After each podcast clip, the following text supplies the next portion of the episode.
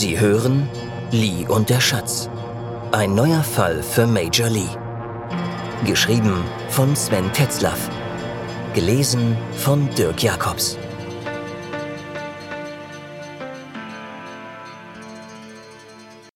Bauze. Lee So-wen. Xiamen. Januar 2004. Es waren nur noch wenige Tage bis zum Frühlingsfest. Eigentlich müsste er bald zu seiner Familie nach Qingdao fahren. Die Tochter würde aus den USA zu Besuch kommen. Aber so rechte Lust auf große Familientreffen hatte er seit seiner Scheidung nicht mehr. Plötzlich schien er in den Augen seiner Familie wieder 20 zu sein und sollte unbedingt aufs Neue verkuppelt werden. Nun gut, äußerlich betrachtet war sein Leben gerade etwas aus den Fugen. Die Karriere stagnierte, dann die Scheidung natürlich und Freunde hatte er hier in der Fremde keine. Die lebten ihr Leben vier Flugstunden von hier. Und ob es wirklich Freunde waren, wusste er nicht genau zu sagen. Dennoch, er fühlte sich gut. Im Grunde müsste er seiner Ex-Frau dankbar sein. Seine Lebensplanung war auf angenehme Art unsicher geworden. Der Umzug von Qingdao nach Xiamen war klein. Ein paar alte Bücher, die Familienalben, ein Bücherschrank und weitere Möbel aus Teak und der monströse Ledersessel des Großvater Lili. Die alten Sachen verströmten einen heimeligen Geruch. Er machte das Fenster weit auf und ließ die Geräusche des Morgens in sein kleines Kabinett. Müllsammler riefen. Schulkinder machten sich lautstark auf den Weg. Im Haus trappelte es geschäftig. Die Musik der Alten beim morgendlichen Tai Chi wehte aus dem Park herüber. Drei Bauze für zwei Yuan, hörte er einen Verkäufer von der Straße. Der Milchmann stellte seine Milch scheppernd in die Box. Es war angenehm warm. Ein enormer Vorteil dieses Breitengrades und ein weiterer Grund, sich gut zu fühlen. Es legte ihm keiner mehr die Kleidung raus. Als er noch Uniform trug, war das alles einfacher.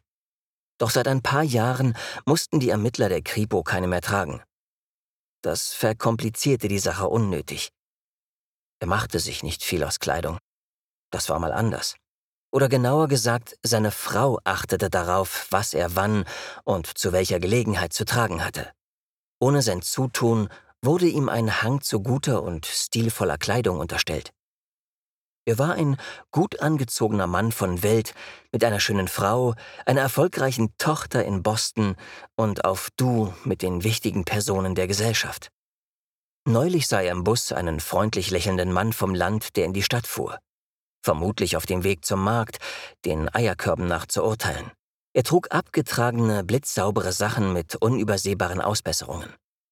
Die Flicken waren geometrisch exakt platziert und mit feiner und präziser Naht angenäht. Sicher steckte auch da eine Frau dahinter, aber so erhaben, wie dieser Bauer ihm erschien, hatte er sich in all den Ehejahren nie gefühlt. Der Anblick wärmte ihm das Herz. Weißes Hemd, schwarze Hose, schwarze Schuhe, helles Sakko, keine Krawatte. Das war seine neue Uniform.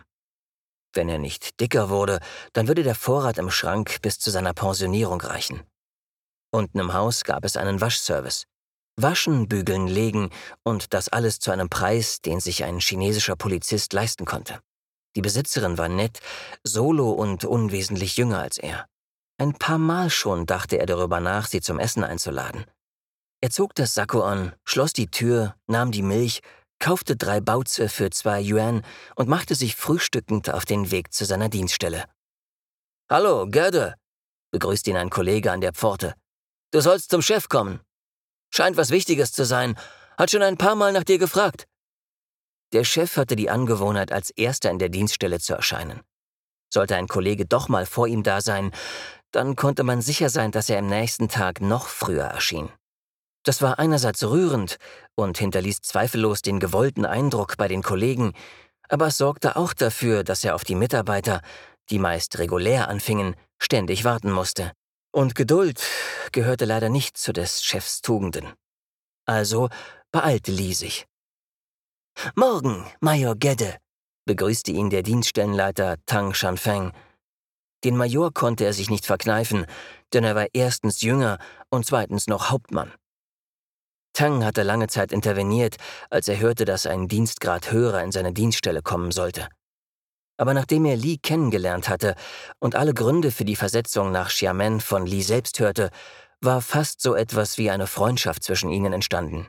Lee würde ihm niemals den Posten des Dienststellenleiters abspenstig machen, und es war wahrscheinlich, dass es mit den Beförderungen nach dem Major nicht mehr so recht voranging. Lee konnte damit gut leben und Tang noch viel besser. Ich habe hier eine Mitteilung aus Beijing, fing Tang an. Ich werde später die anderen Kollegen informieren, aber ich wollte mit dir zuerst sprechen. Verschiedene Quellen berichten von einer plötzlich angestiegenen Aktivität in den Kreisen der organisierten Kriminalität hier im Mainland, in Hongkong und Macau und sogar in Taiwan. Selbst aus Übersee reisten etliche bekannte Gesichter an. Es gibt nicht unbedingt mehr Vorfälle, sondern eher sowas wie plötzlich angestiegene Kommunikation, mehr Reisetätigkeit und so. Allerdings trifft es nur auf die alten Clans der drei Harmonien zu. Jüngere Organisationen haben die Hektik zwar bemerkt, aber unsere Informanten sind sich sicher, dass die genauso auf dem Trockenen sitzen wie wir auch. Ein Problem ist, dass wir fast nur Leute in den jüngeren Clans haben. Du kannst dir vorstellen, dass wenn die alten Gesellschaften plötzlich alle gemeinsam aktiv werden, dies politische Implikationen hat. Das letzte Mal hat der Drache der drei Harmonien sein Haupt erhoben, als die Qing-Dynastie in den Orkus der Geschichte entsorgt wurde. In Beijing ist man nervös. Man hat eine Soko gegründet, die von hier aus operieren soll. Und jetzt kommen wir zu dem Teil, warum ich dich zuerst alleine sprechen wollte. Die Beijinger haben dich zum Chef der Soko ernannt.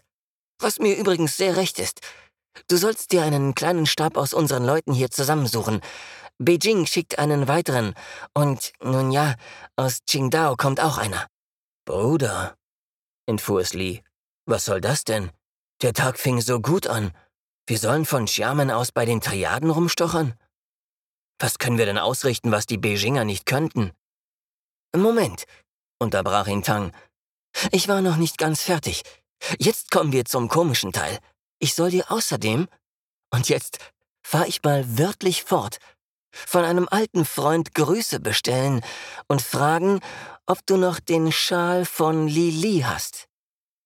Li sackte in sich zusammen. Großvater Li, der Held der Familie, Revolutionsadel und besonderer Förderer seines Enkels Major Li Seven, streckte seine Hände aus seinem Grab nach ihm aus. Schlagartig war ihm klar, was die Aktivitäten der alten Gesellschaften zu bedeuten hatten.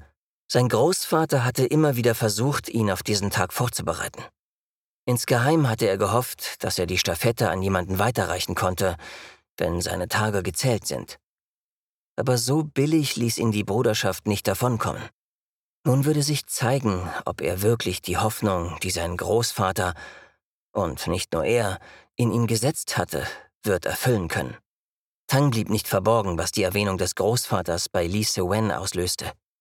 Er wusste zwar nicht, um was es ging, aber er spürte instinktiv, dass es etwas Großes sein musste. So groß, und so alt, dass er auf keinen Fall etwas damit zu tun haben wollte. Anderthalb Tage hatte es gedauert, dann stand die Soko 3821. Ein Gebäude auf dem Polizeicampus wurde freigemacht, Schlösser getauscht, Fax, Telefone und Computer angeschlossen, ein rasend schneller Server mit ungehindertem Zugang zum Internet aufgesetzt und mit den übrigen Computern im Gebäude vernetzt. Die Computer wurden direkt vom Chiamana Dell-Gelände in die Dienststelle gekarrt. Selbst neue Klimaanlagen installierte man in jedem Raum. Gar nicht so schlecht, wenn man unbegrenzten Zugriff auf alle Ressourcen hat, dachte Lee. Es hätte aber auch alles gerne wie bisher weitergehen können. Nun gut, die Würfel waren gefallen. Er brauchte seine ganze Energie für die Zukunft. Wu Quan Li, der Qingdaoer Kollege, stellte sich als ein junger Leutnant heraus, der gerade die Polizeischule verlassen hatte. Er konnte ihn nicht aus Qingdao kennen. Dennoch gehörte dieser Mann zu einem kleinen und speziellen Kreis Eingeweihter. Möglicherweise der, der einmal den Staffelstab von ihm übernehmen sollte. So wie sein Großvater einst ihn unterrichtete, müsste er Quan Li auf die Aufgaben vorbereiten. Doch dazu mussten sie das Baby erstmal schaukeln. Sollte ihnen das nicht gelingen, ist alles weitere Makulatur. Ein über 100 Jahre alter Plan fiel ins Wasser, nur weil der Enkel des großen Lee versagte. Er mochte gar nicht weiter daran denken.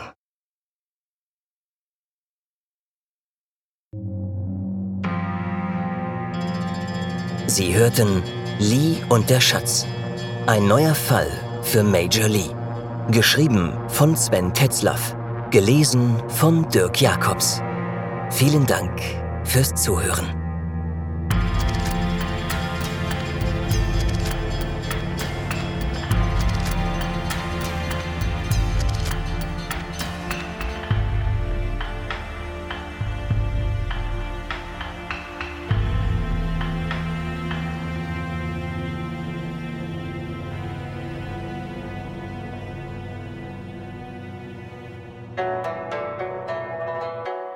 Soweit das vierte Kapitel von Major Lee und der Schatz. Wir sind in Sherman wieder bei dem Herrn Major Lee, den wir ja schon aus der ersten Episode, aus dem Epilog bzw. Prolog kennen, äh, wie man das auch immer nehmen möchte. Und er bekommt seine Aufgabe zugeteilt. Das, um was es eigentlich geht, werden wir dann auch noch irgendwann erfahren. Sherman ist eine Insel und ist vielleicht Leuten, die historische Romane lesen, noch bekannter unter dem Namen Amoy. Amoy, genauso wie Formosa für Taiwan, ist die alte Bezeichnung für Sherman. Wie in allen chinesischen Häfen durften auch in Sherman keine Schiffe anlegen aus dem Ausland. Aber man hatte sich da so einen kleinen Workaround gesucht und zwar vor der Insel Sherman ist eine weitere Insel, die heißt Bulangyu. Und auf der haben sich die ganzen Ausländer angesiedelt und haben jeweils ihre eigene Architektur mitgebracht über die Jahrhunderte. Also angefangen von den Portugiesen, Holländern, später Engländern, Franzosen, Deutsche waren auch mal dabei und so weiter. Alle haben sich auf dieser Insel niedergelassen, ihre eigene Architektur dort errichtet und insofern ist das ja ein regelrechtes architektonisches Kleinod. Ich kann jedem empfehlen, der mal nach China kommt, unbedingt nach Sherman zu reisen. Das ist eines der interessantesten und schönsten Städte überhaupt. Eine weitere Sache, der Major Li wird oft mit Gede angesprochen. Gede ist die Bezeichnung für Goethe im Chinesischen. Es ist naheliegend, woher er diesen Namen hat. Denn im Prolog, Epilog, wie auch immer, haben wir ja gehört, dass er ein Deutsch-Fan ist. Ganz zum Schluss ein paar Worte zu den Triaden. Die Triaden bzw. die drei Harmonien sind eine alte Geheimgesellschaft, obwohl die zuweilen mal gar nicht so geheim war. Aber sie existiert schon ziemlich lange und sie hat ähnlich wie auch bei anderen Geheimgesellschaften, hatten auch die Triaden durchaus mal Momente, wo sie sozusagen ihr soziales Herz entdeckt haben. Die waren ohnehin sehr selten und es gab auch immer einen Grund, warum sie sich sozial engagiert haben. Dennoch ist es ein Fakt, dass die Triaden auch mitbeteiligt waren an der Entsorgung der Qin-Dynastie, also der letzten kaiserlichen Dynastie, die in China existiert hatte. Und die wollte man am Ende auch von der Triadenseite loswerden. Also Republikaner, Sozialisten, Kommunisten, Triaden und natürlich auch diverse Warlords, die ebenfalls existierten. Alle hatten ein eigenes Interesse daran, die Qin irgendwann loszuwerden. So, das wär's für heute und dann bis zum nächsten Donnerstag.